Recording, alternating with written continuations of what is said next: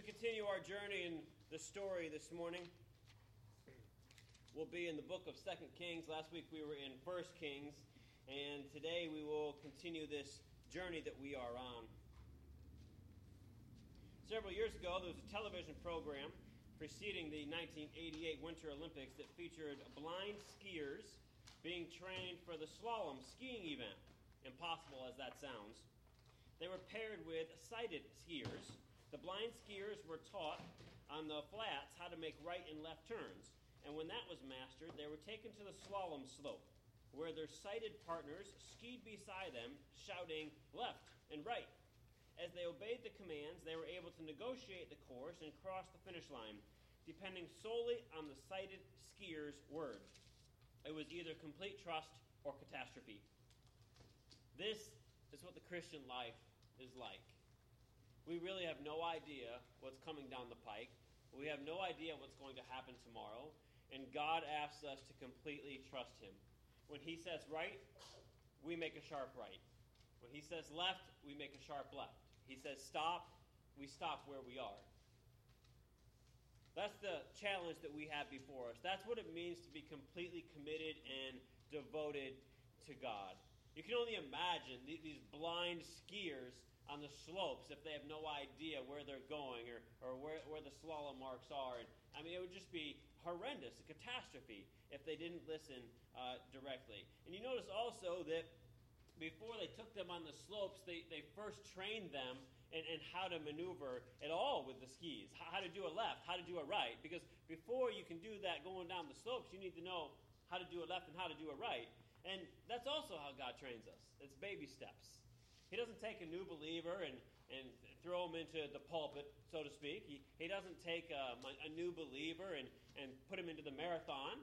Uh, we, we first we learn to maybe crawl and then walk and, and then run before we split, sprint and do a marathon.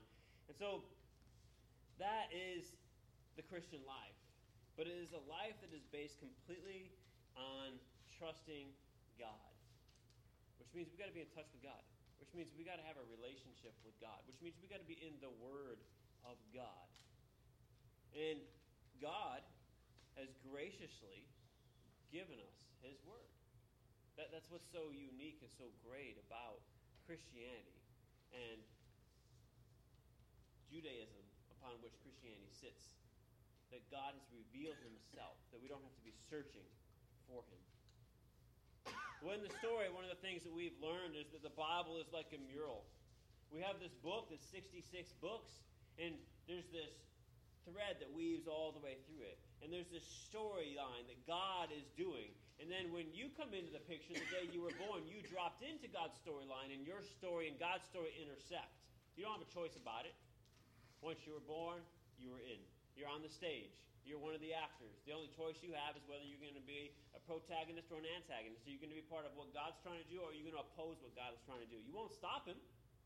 You'll just get crushed in the process, probably. But your choice is that simple. You know, be with God or, or against him. And this morning, so my question to you is who's your ally? Who's your ally from 2 Kings chapter 17 to 19? Now, last week we were 1 Kings 17 to 19, and we were introduced to a man named Elijah where he talked about how God had sent his messenger Elijah with a message for King Ahab and, and the wicked queen Jezebel and their pagan Baal worship that they had interjected into the, the whole culture. And God's messenger came to reveal to them that they were in sin and they needed to turn back. And of course, you know, they didn't listen despite God's huge show of power prophets of Baal were destroyed, but then Jezebel, she wasn't fazed. She said, I'll kill you tomorrow. Now, God did protect, protect Elijah, and he wasn't killed. And his successor, Elijah, took up uh, the mantle after that. And there's many different prophets. In fact, Elijah and Elisha are, are a couple of prophets that are well known, but they're not writing prophets. And this morning we need to understand the difference between the two. So the, the writing prophets are the prophets that wrote. They're the ones that when you go to the book of the prophets in the Bible, you read them. Isaiah, Jeremiah, Ezekiel, Daniel, Hosea, Joel, Amos, Obadiah, etc. They're the writing prophets. They wrote, and, and we can read what they wrote. Elijah and Elisha, they, they weren't writing prophets. Uh, they were prophets that did works, as did other prophets in the Bible. Some of the prophets in the Bible aren't even aren't even named. They just say a man of God said this or, or did this, or a prophet did this or that. And so there's a distinction between these two. So the storyline for 2 Kings 17 to 19 is, is that after Ahab and Jezebel up in the northern kingdom, okay, remember it's been split, I'll show you the map in a little bit, um, they continue in a state of decline. None of the 20 kings followed after God or had hearts that loved God completely like David. They were not devoted to God. Rather, they followed the ways of Jeroboam, who had made and worshipped idols. As idols ultimately cannot save because they are man made, Israel was ultimately left without any real ally. Who are they, they going to trust in? Who are they going to rely on when things get tough? These man made objects of wood and stone and, and coated in gold and silver, they aren't going to do anything for them. They have to carry those things around. How are they going to save them? What they need is someone that can carry them around. But they'd rejected God. So, in a violent and a crazy world where nation after nation wants to rule the world, and where Israel is caught smack dab in the middle of it, they repeatedly pick the wrong ally. An ally that can't carry them anywhere. An ally that can't speak for them, an ally that can't save them, an ally that has no power. They're inept. In this map up on the screen, this is a map of the ancient Near East. I, I need to help us uh, reconfigure our minds a minute. I know that we're not very good in the, the West Americans, you know, with geography, but you really can't understand the Bible without geography. Um, it's very important to the land. Now, this is a, uh, a, a, picture of the East, all right? Now, it's a little bit uh, zoomed out far back. We're going to zoom up in a minute, and, you know, our color's not super good here, but you can see here on the screen, there's a, there's a band that's actually purple, okay, that, that runs right through here. It, this is a mountain range that runs all through here, Europe and Asia, okay, and even further west, all right? Uh, that mountain range is a natural border, right? The area we're talking about is, is going to be uh, south of that. This here is, is red. This is a rift. This is a rift valley that, that runs all through uh, this area also. Uh, on the next slide, you'll see that we zoom in a little bit further, okay? So we're honing in a little bit more. This is the Mediterranean Sea right here. And this is the area that we're going to end up focusing focusing in on. Here's the Red Sea right here. so um, Egypt is, is, over in this area over here. Um, on the next slide, we're going to zoom in a little bit more. All right, now we're getting a little bit closer in here. So I did the first picture so that you can see where we are kind of in the world, all right? Over in Europe and Asia South, okay? So now we're, we're zooming in more. Why? Because we're going to try to get to this land right here. Because that's where Israel is. So now you can see um, the Fertile Crescent, which you learn about in, in middle school and high school, is over here. The Persian Gulf, which we've been in multiple wars with, is over here. So that means Iraq and Iran are over here, all right? Um, you got the Euphrates River right here, the Tigris River right here, and then um, Israel is here. So I think, is there one more that we zoom in? I don't remember. Yes, so here we go. Zooming in again. All right? Fertile Crescent right here, Tigris and Euphrates, Persian Gulf over there, Mediterranean Sea right here, and right here, this yellowish blob here, okay, is Israel. All right, now remember, I told you the, the purple section is what? Mountains. It's mountains, okay? It's a natural geographic border. So if you see this when we're zoomed in, you see this purple section, all right? And you'll see that the Fertile Crescent is right below it. So it's called the Fertile Crescent because it's a fertile area. They can, they can grow stuff there. The mountains, kind of hard to grow a lot of stuff, all right? Now, over here, all right, is uh, Egypt, all right? And what you need to understand, to understand what's going on in the book of Kings, and understand what's going on in the history of Israel, is that Israel is smack dab in the middle of this situation. They're literally in the middle of it, all right? Not only are they in the middle of it, but the main highways, they had highways back then, they just didn't have cars, all right? But the main highways ran right through here. So if you want to trade or you want to travel between Egypt and Mesopotamia, you have to go through Israel. All right? That's a strategic location. This is one of the reasons that King Solomon was so wealthy. He controlled all the toll booths in the whole region. You know what I'm saying? Everyone had to go through there. What's he do? He taxes them. All right? All the goods are traveling back and forth through here. All right? So this is a hugely important area. So think through a little bit as world empires. Okay, over here is Mesopotamia. So you're going to have Babylon that rises to power. You're going to have Assyria that rises to power. Over since they're all doing trade with each other, and they all want to be dominating the entire globe, okay, because that's what empires want to do, who do they always want? Israel. And so Israel is right in the midst of this. And God has given them this land on purpose. And God has told them that they need to trust Him for this. But it's hard when you have armies marching towards you, and when you have armies surrounding your city. And that is the challenge they face. The next map shows the divided kingdom. So, back to the time period that we are in, okay, God has already given them the land. They've already had three different kings Saul, David, and Solomon. The kingdom has been split because of Solomon's idolatry and all of his foreign wives that led him astray. And now, as the kingdom is split, the top green area is Israel, and the, the bottom is Judah. Today, we're going to focus the first part of our message on the top, and then when the top gets destroyed, we'll move to the south. And next week, I think um, Zoran's going to be teaching next week. I'll actually be out of town. And um, I think what he'll probably pick up on is the south and what happens to them. All right? And so the historical background for this is that Israel has been divided for over 200 years. They have 20 kings in the north. All right? Anybody remember how many are good? Yes. How many? Um, Zero, that's right. No good kings, okay? They're all bad, all right? Bad guys. The prophets have been on the scene. And uh, Elijah, Elisha, but then near the end of this time period, the writing prophets show up. Amos, Hosea, Isaiah, um, Micah. So these prophets, now let me, I just want to make a couple comments about the prophets because I know that these are confusing to you. All right?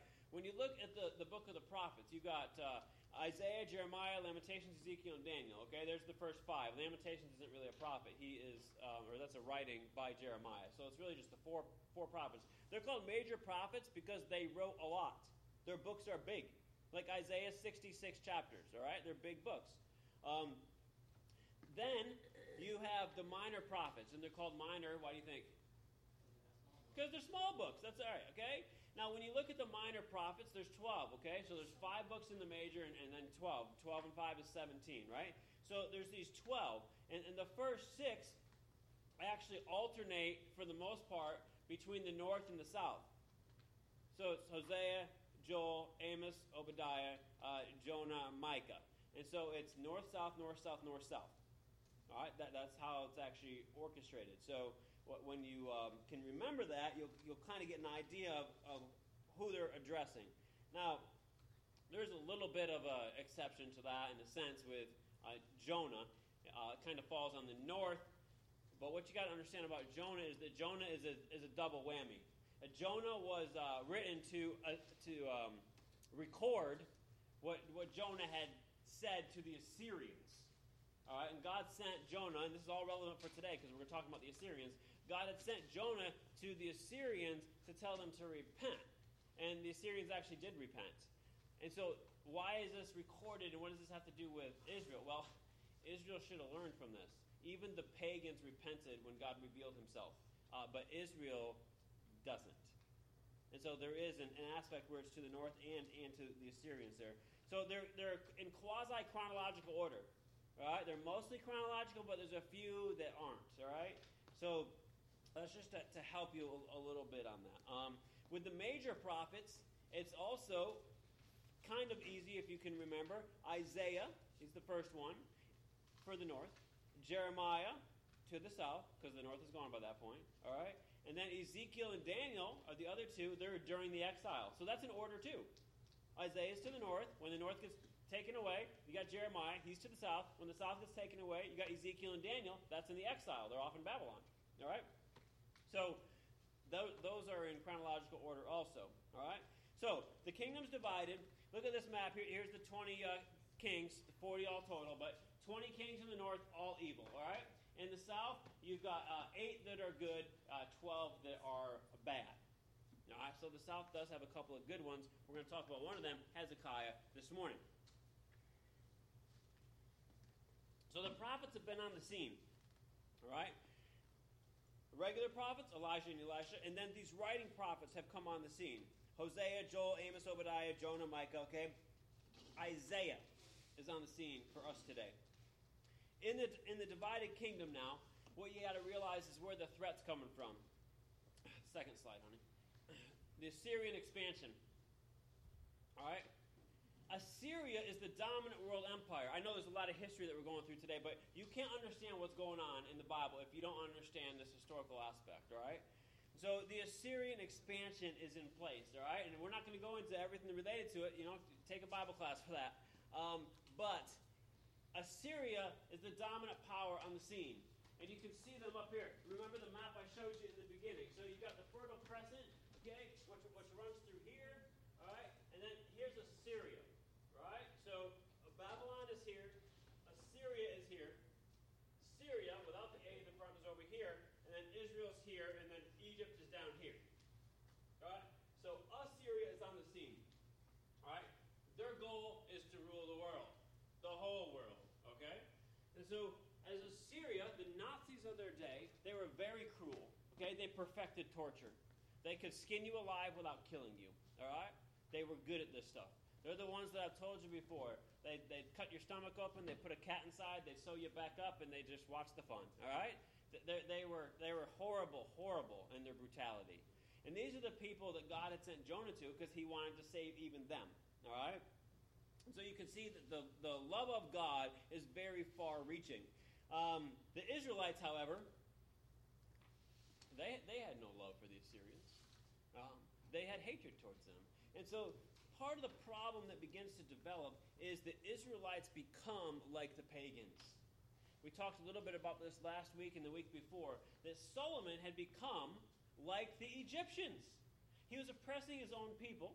He was getting his horses and chariots from Egypt, which he was forbidden to do. Um, he was getting women from Egypt.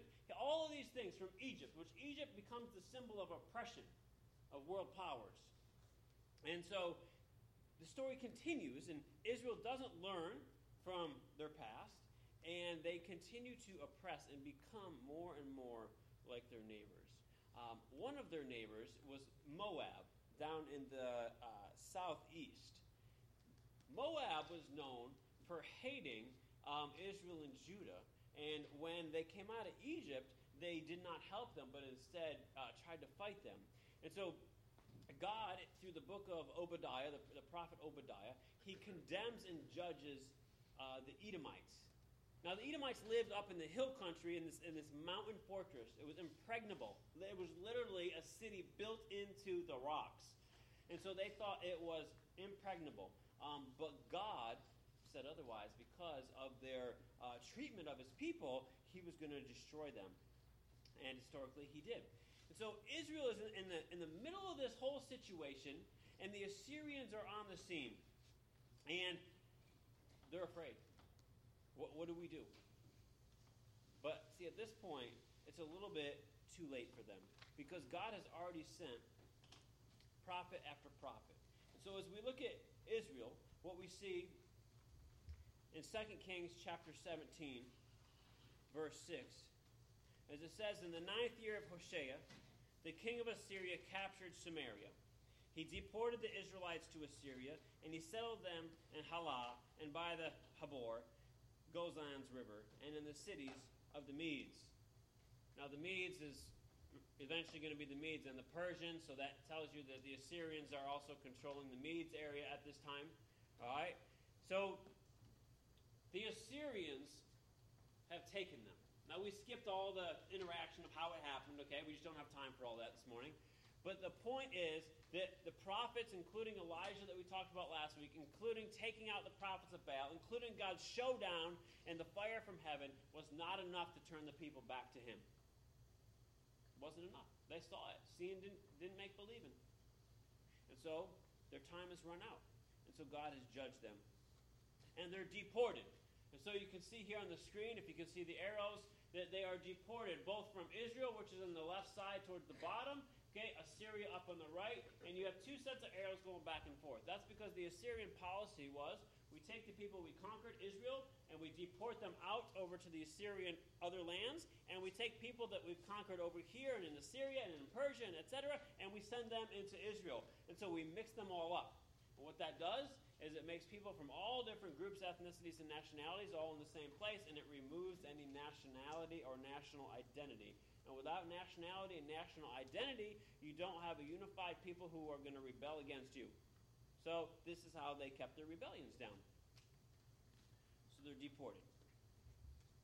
In 2 Kings chapter 17 and verse 7, the very next verse, it says, This disaster happened because the people of Israel had sinned against the Lord their God, who brought them out of the land of Egypt from the power of Pharaoh, king of Egypt, and because they had worshipped other gods. Now I want you to notice, okay, what Israel's sins are.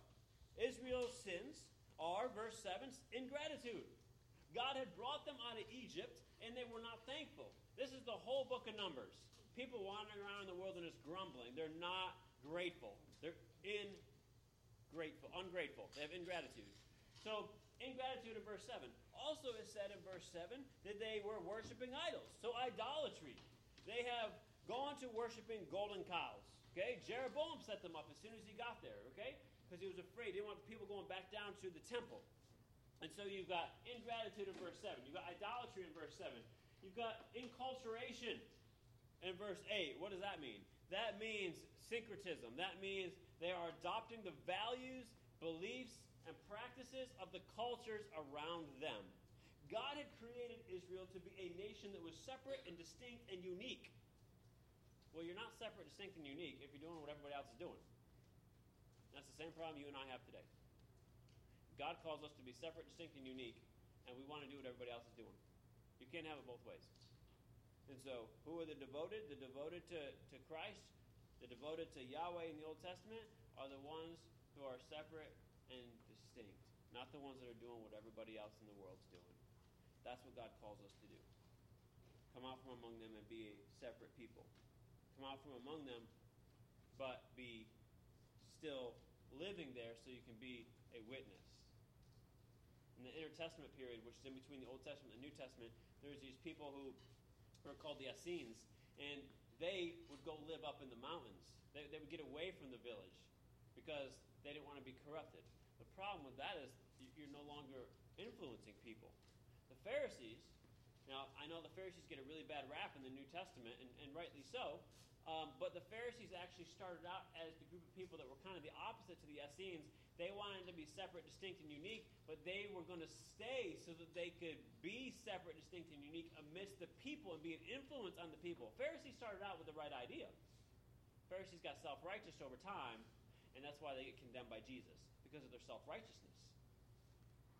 And so the ingratitude, the idolatry, the inculturation, and lastly in verse 9, it says uh, the secret sins that they committed. And so they're doing these things in secret. Well, there's nothing secret from God. You can't keep a secret. One of the stories of Elijah that's so cool is I think it's in 2 Kings chapter 6, uh, verse 8 and following, is that there's the king of Aram or Syria, and his plans keep being found out, and Israel keeps counter countering them. And they're like, well, who's the spy? And his people are like, there's no spy, king. It's that prophet Elijah. His God tells him every move you make, even what you do in your bedroom or the bathroom. He knows everything. There is no secrets. You can't hide from God. Jonah tried it, by the way. See where that got him. And so these are the things that we see the ingratitude, the idolatry, the inculturation, and the in secret acts that were not right before God. That he condemns and judges them. He waited over 200 years before he judged them. That means that for over 200 years, he gave them opportunities to repent. So people that say that God is harsh and, and unloving and, and all this type of thing, they, they don't take into account the long suffering patience of God. That over 200 years, by the way, that's after the division. That's after 120 years of the three kings. That's also after the 300 plus years in the book of Judges. So you look at all this time that God is patiently waiting and waiting and waiting, and you realize that He is just and holy, so there has to be a judgment on sin, but He's also very, very patient in waiting all this time. And so this is Israel's sin that led them to the downfall. This is what led to the Assyrians coming in. One of the things that God does all through Scripture is He uses pagans to, to punish or spank or judge or discipline his own people, which baffles their minds. Some of the prophets, they're like, God, how in the world can you possibly do this? These people are so wicked. And God's like, don't worry about it. They're going to get theirs also. Because what happens, as we'll see today, is then the people that God is using to punish become arrogant themselves and don't realize and or forget or don't recognize who put them in that place. And then they get theirs also. So it's this vicious cycle until you submit yourself and acknowledge God. As I mentioned earlier about Jonah, the very inter- interesting case of him, how he prophesies to Assyria and they repent. But they don't maintain it, which is why later on Nahum goes back and prophesies again, and then Assyria is taken over and, and they're conquered as well. This message, though, that Jonah had sent to the Assyrians, that should have been a catalyst for change in Israel. But alas, Israel had become like the Egyptians in their worship and become like the Assyrians in their hatred toward one another. Like Jonah and Hosea, Israel ran from God. They failed to obey God's word, as Amos had indicated, and they hated their neighbors just like Edom did, if you read the book of Obadiah. They're on the wrong track and on the fast track, or, or slow track, I suppose, to judgment. As the Assyrian army rises like a consuming fire, Israel forgets that Yahweh is the real consuming fire, and Assyria is just a vassal in his hand. Rather than trust God and ally themselves with the one who brought them out of Egypt and freed them from their oppression, they choose to enslave themselves again and again via alliances, whether it's with Syria or Egypt or Babylon, whoever it is, that they think that they can stave off the Assyrians. None of them work. None of them. Because the judgment is actually from the hand of God because of their continuous sin, as we just discussed. 2 Kings 17, 16 to 17 passage again. They abandoned all the commands of the Lord their God. They made cast images for themselves, two calves and an Asherah pole. They worshiped the whole heavenly host, and they served Baal. They're involved in all sorts of pagan worship. What was evil in the Lord? Divination, omens. This is still going on today. Drive around the city witchcraft, tarot cards, palm reading, fortune seeking tellers, all this stuff. This is what they're doing instead of relying on the revelation of God. You don't need a horoscope, you need the Word of God. In 2 Kings 17, verse 18, it says, Therefore the Lord was very angry with Israel, and he removed them from his presence. That is a phrase you don't want mentioned in the same sentence with your name to be removed from the presence of God. When God judges a nation or a group of people and he removes himself or his presence, okay, they no longer have any power. Samson woke up and he went out as before to throw off the ropes and to fight the Philistines, but he knew not that the Spirit had left him. And instead of throwing off the ropes and beating up the Philistines, they beat him up and gouged out his eyes, and he ended up in a prison, blind. because of his sin. So the Assyrians are on the scene. The Assyrians come in and they take over. And when they take over, they divide up the group, and this is called the, the Assyrian provinces or the city states that they set up for them. And you can basically see that it's no longer the northern kingdom up on top, but all the light colored area is all owned and run by Assyria. And the only thing left is the south. So now comes God's messenger, Isaiah, in the south. So we're transitioning. The north is no more. It's gone. Doesn't exist. Will never exist again. It's gone. Goodbye. And we look now at the south. And we look at a prophet Isaiah and the king Hezekiah. And so in 2 Kings 17, we continue. 18 and 19 again. 18 says, Therefore the Lord was angry with Israel, and he removed them from his presence. Only the tribe of Judah remained. Then, in verses uh, 2 through 4 of chapter 18, it says, Hezekiah was 25 years old when he became king, and he reigned 29 years in Jerusalem. His mother's name was Abi, the daughter of Zechariah. He did what was right in the Lord's sight, just as his ancestor David had done. He removed the high places. He shattered the sacred pillars. He cut down the Asherah poles. He broke into pieces the bronze snake that Moses made. Think about it. That's from the book of Numbers. They still got the bronze snake that saved them, but now they're worshiping it. What was a thing of salvation has now become a snare to sin. For the Israelites burned incense to it up to that time. He called it Nehushtan. So here you have the, the sin that is going on. Hezekiah comes on the scene. He's one of the eight good kings. At 25, he starts being king. He reigns for 29 years.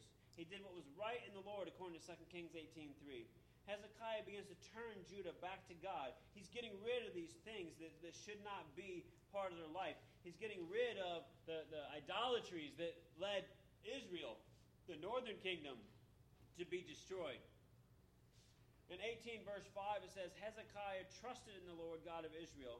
Now, one of the kings of Judah was like him before him or after him. So, this is a high point. You've actually got a guy, he rules for 29 years. He's turning the people back to God. Judah might have hope. Or so we would think. But since we know the story, we know it doesn't work out like that. So, for this time period, he's, he's removing the idolatries, he's pushing the people back to God. But who's still on the scene? Assyria's on the scene. Assyria has come all that way from the east and has taken out Israel. Are they going to stop? No, they're not going to stop. They want the whole thing. They'll go all the way to Egypt. So who's next on the on the list? Well, Judah and a, a place called Lachish is next on the list. And so in 2 Kings 18, 68, 6 through 8, it says, He remained faithful to Yahweh he did not turn from following him, but he kept the commands the Lord had commanded Moses. The Lord was with him, and wherever he went, he prospered. He rebelled against the king of Assyria and did not serve him. He was defeated. He defeated the Philistines as far as Gaza and its borders from watchtower to fortified city. Now, what you have to understand here is that when it says that he rebelled, okay, and so at different time periods, Hezekiah actually made different decisions. As Assyria came in and with their, with their soldiers was taking over all these lands, you get basically two choices. You either surrender to them and they deport you, or you refuse and they lay siege to your city. Lay siege to your city means they surround the city, okay? Nobody goes in, nobody goes out until one of two things happen. You starve or surrender. So, those are your choices. And so, Hezekiah has previously surrendered to Assyria and paid tribute money. So, you pay money and they kind of leave you alone. All right? So, that's another way they make money. However, when there's a change in a king, the the vassals, the, the servant states, the slave states, okay, they decide to rebel. Now, if you can remember back from, from the map, okay, so Assyria is way over here on the east side. Israel's over here. Now, obviously, they got soldiers scattered around, uh, you know, to keep the rebellions down. But when one of the kings dies, everyone says, okay, this is the time. We can rebel now because there's instability. They're going to have to put a new king in place. He won't know everything. So let's rebel now.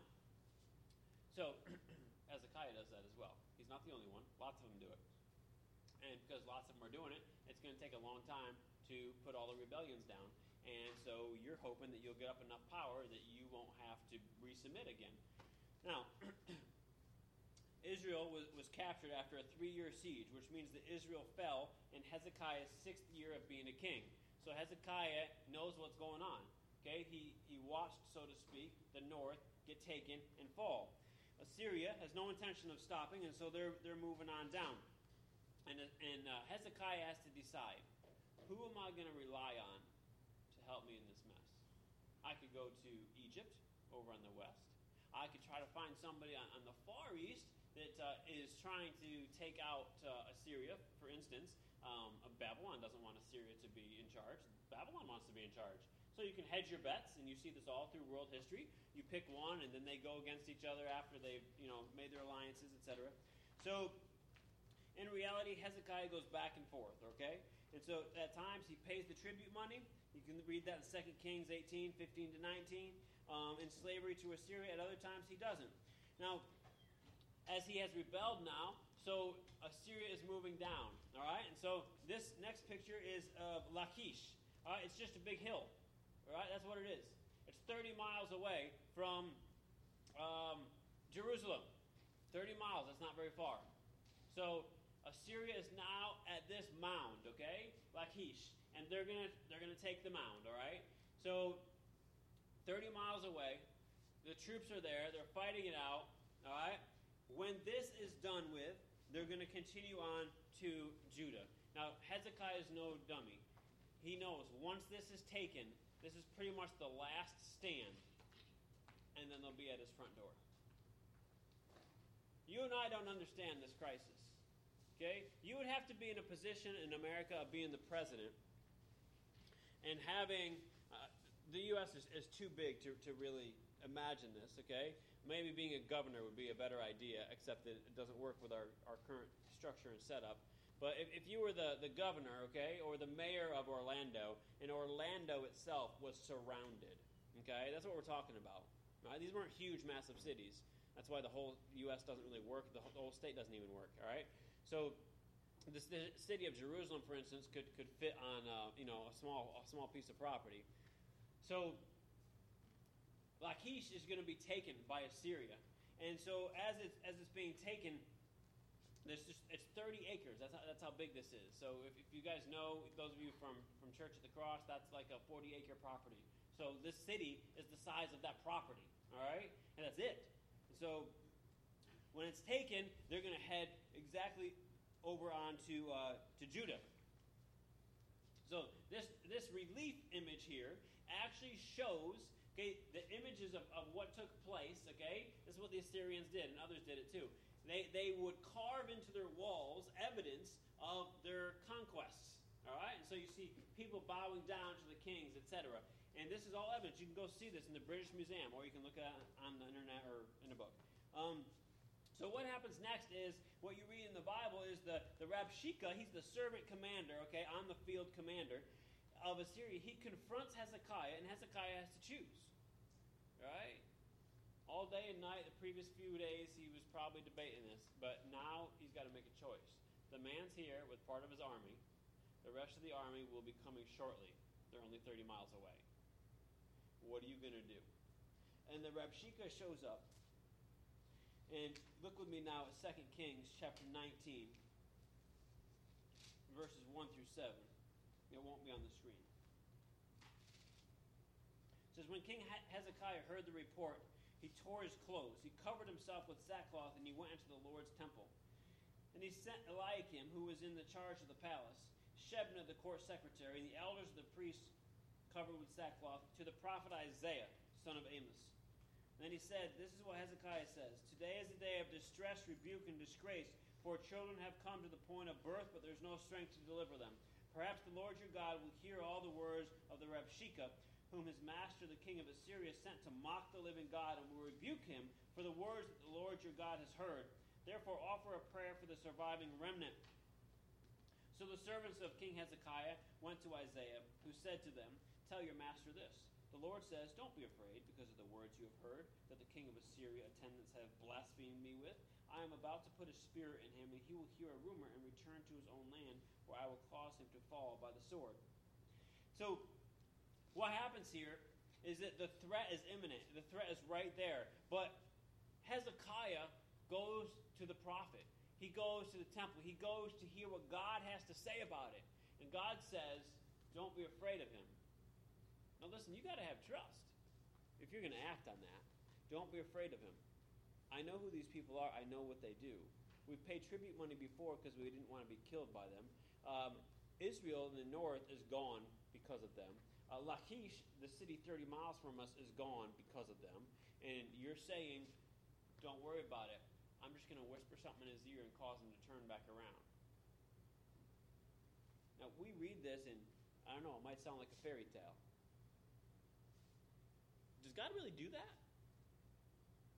You can have the whole army surrounding your city. Pretend you're the mayor of Orlando. Right? Pick whatever country you don't like for whatever reason. Their whole army is surrounding Orlando. And God's saying, oh, well, I'm just going to whisper something in his ear and it's going to make them go back. Like, what, are you going to whisper in his ear that's going to make him turn around and go back? Well, it could be any number of things. Like his homeland's being attacked by Babylon or anything else. Oh, I got to get back. We'll have to deal with them later. This is an act, crisis of belief, where you have to choose if you're going to trust God or not. The story continues on, and, and there, is a, there is an event that happens, and, and he does go back. But in 2 Kings 19, verses 15 to 19, this will be on the screen for you. It says Hezekiah prayed before the Lord. Okay? Because what happens is, is there's, there's, a back and forth of the historical aspect of what takes place. They do go back, and then, then they're back surrounding him again. And so Hezekiah prays before the Lord. He says, Lord God of Israel, who is enthroned above the cherubim, you're God, you alone, of all the kingdoms of the earth. You made the heavens and the earth. Listen closely, Lord. Here, open your eyes, Lord. See, hear the words that Sennacherib has sent to mock the living God. Lord, it is true that the kings of Assyria have devastated the nations and their lands. They have thrown their gods into the fire, for they were not gods, but made by human hands, wood and stone. So they have destroyed them.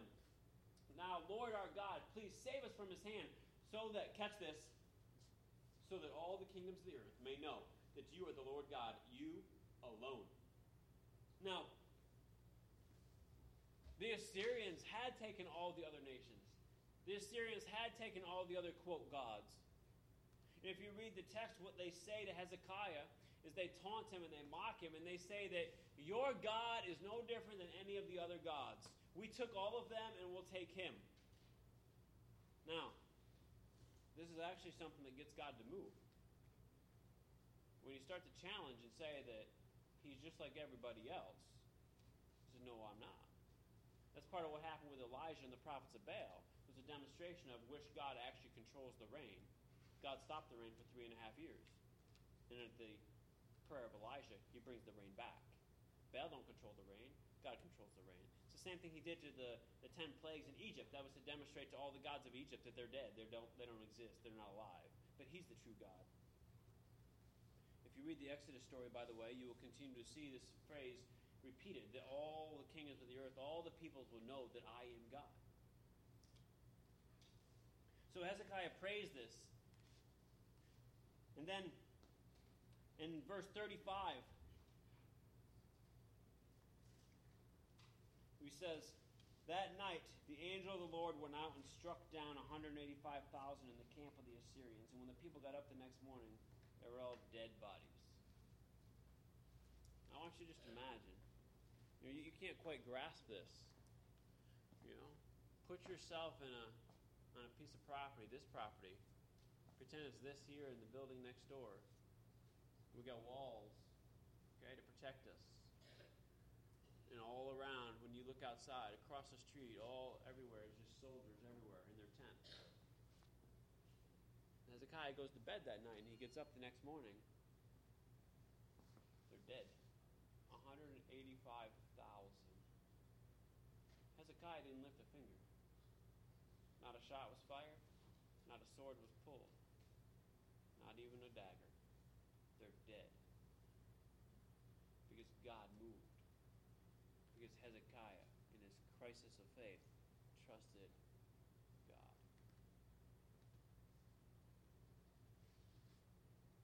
This is the challenge that is all through the scriptures. Repeatedly, Israel chose not to trust God. Repeatedly in the south, Judah chose not to trust God. And here we actually have an example of how the man, Hezekiah, did choose to trust God. It's not going to stay like this, unfortunately. You'll see next week, Hezekiah's son Manasseh was bad. Hezekiah's daddy was bad. Hezekiah was good. He's the man in the middle, but he, he reigned for 29 years, but his son Manasseh will reign for, if I'm not mistaken, 55 years, and he's the worst king Israel in the south Judah will ever have and the kingdom will be destroyed sometime thereafter. But I want to talk with you about one more thing this morning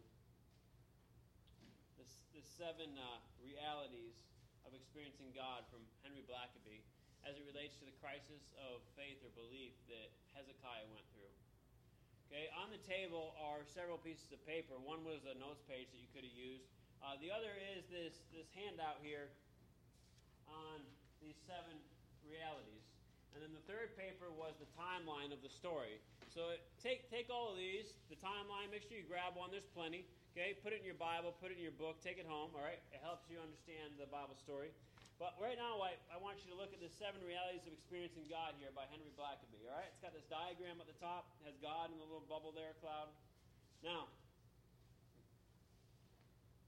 the Bible stories are true; they really happened. All right, but you need to appropriate them. You need to live it in your own life and understand what's going on and see how you apply that to your own life. Hezekiah had a crisis in his life you have crises in your life. They're not as big, maybe, as his. Maybe they're bigger, depending on what's going on. All right? You don't have 185,000 soldiers sitting outside your home. All right? And I hope you never have the SWAT team sitting out there. All right? But you do have crisis events in your life. If you notice step number five on that diagram, it says the crisis of belief. That's where Hezekiah was. And maybe that's where you're at. You don't know what you believe. You don't know what to do. You don't know if you should trust God or trust something else. Let's take a quick walk through these seven realities of experiencing God.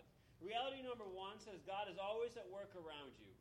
The first thing you need to realize is that before you existed, God was there and He was doing something. All right? They didn't start with you. It's not going to end with you. If Jesus don't come back first after you die, God will still be doing something, with or without you same happened with Hezekiah, Abraham, David, etc. Before Hezekiah was born, God was already doing a work. He made promises to Abraham, to Noah, to um, Adam first, and then Noah, and then Abraham, and then David. All these promises. God was already working before Hezekiah came on the scene. And he was working after Hezekiah came on the scene, or we wouldn't be here. The second one is God pursues a continuing love relationship with you that is real and personal. At some point, Hezekiah had to make a decision to allow God to be part of his life. And so do you. At some point, you got to decide to let God in or, not let him in. It's your choice at some point. God's desire, he's already working. He wants to be part of your life. You choose, let him in or don't. Reality three, God invites you to become involved with him in the work. Once you let him in, now he's saying, I got something for you to do. God had worked in Hezekiah's life to position him and to put him in a place of leadership to serve as his ambassador and representative. Others had been given the same choice. He had a choice, just like the kings before him. He could represent God or not represent God. The scriptures tell us in Corinthians that as New, Christ, New Testament believers, as Christians, that we are called to be ambassadors of God.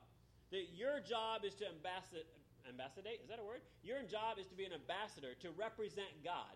Okay? You are his representative on earth to represent him and to reconcile people to him.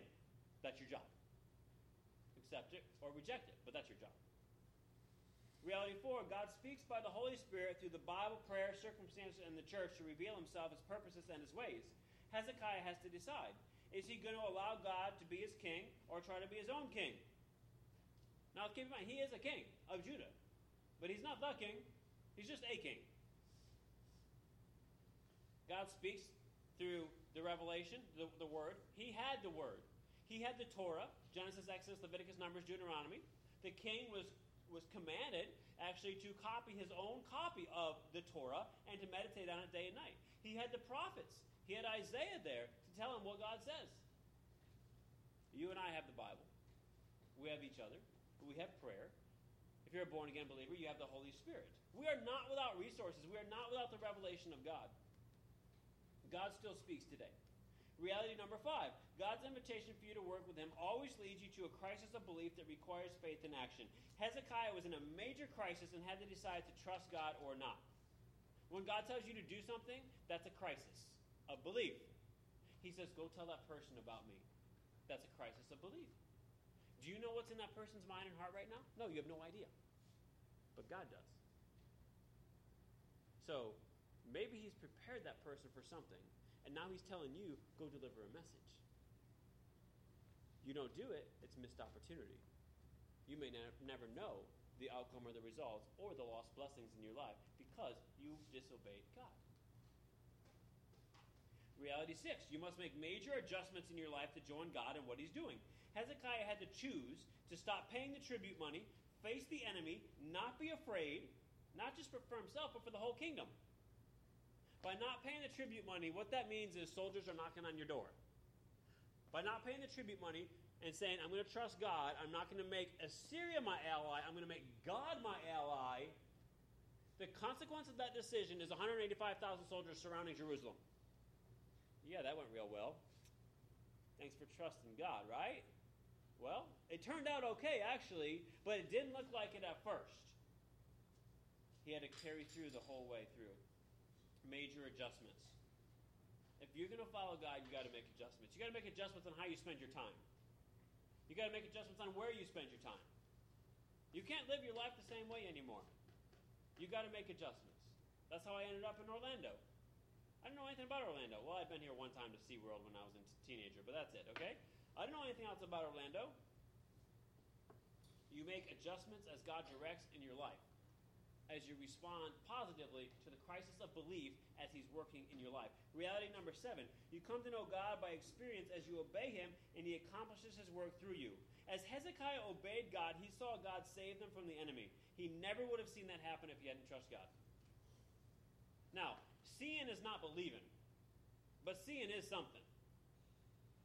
If Hezekiah hadn't decided to make God his ally instead of Assyria his ally, he never would have seen the miracle of 185,000 soldiers that died in a night. Think about the, the 10 plagues. Think about the Exodus event, the Red Sea parting, all of these different events. They would not have been witnessed unless people had obeyed God. Sometimes I wonder many things I have missed out on because I have not obeyed God. You're not going to see God work if you're not living in faith. No, you can't be stupid. You don't go jump off a building. That's testing God. Read Luke 4 and Matthew 4. But you do have to put yourself in a place where God can do the work. And that means it's a faith place. If if what you're doing in life right now, you can do all of it by yourself, then you're not where God wants you to be. Where God wants you to be is in a place where He's got to do it, where He's got to come through. So, we're getting ready to open this bookstore. I can't make that successful. I can work my butt off, I can build relationships and network and do all these things. I cannot make it successful. God will have to do that.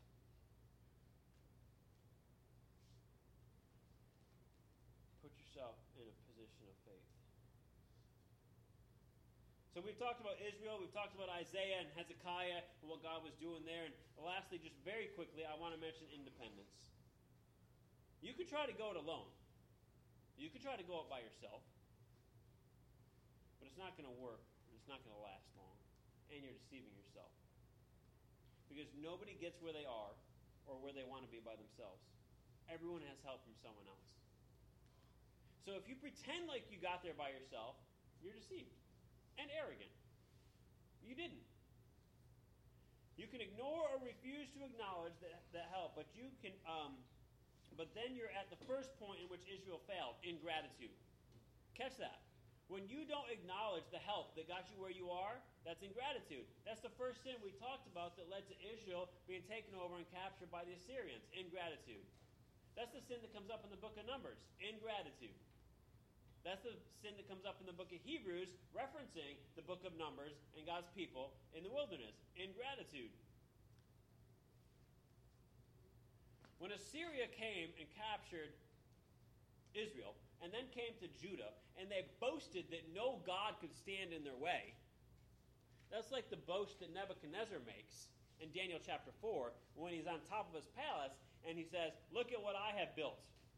And God immediately says, Boom.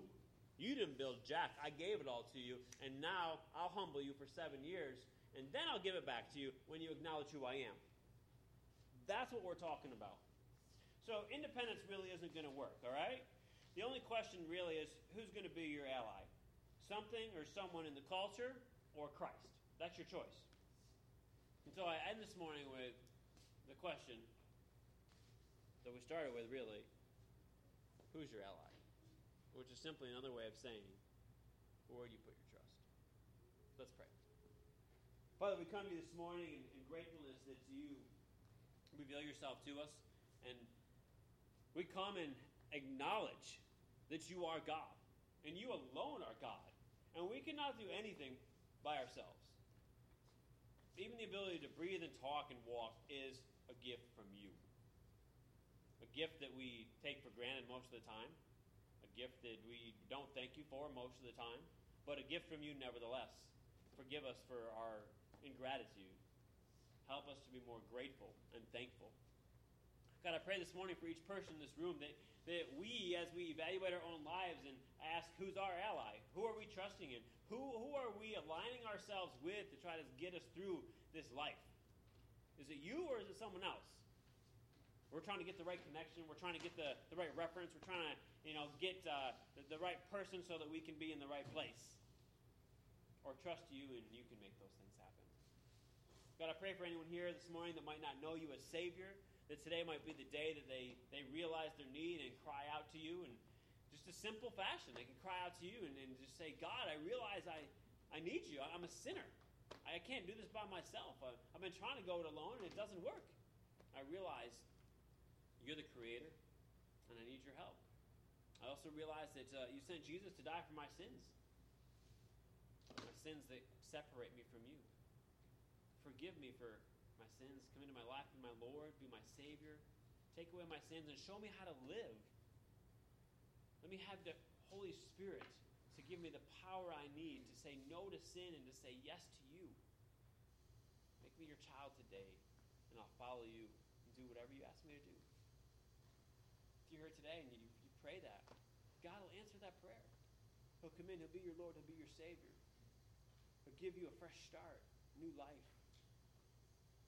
Just stay devoted, stay committed.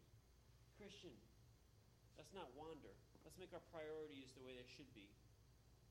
When we're in a crisis of belief or faith, let's put God first.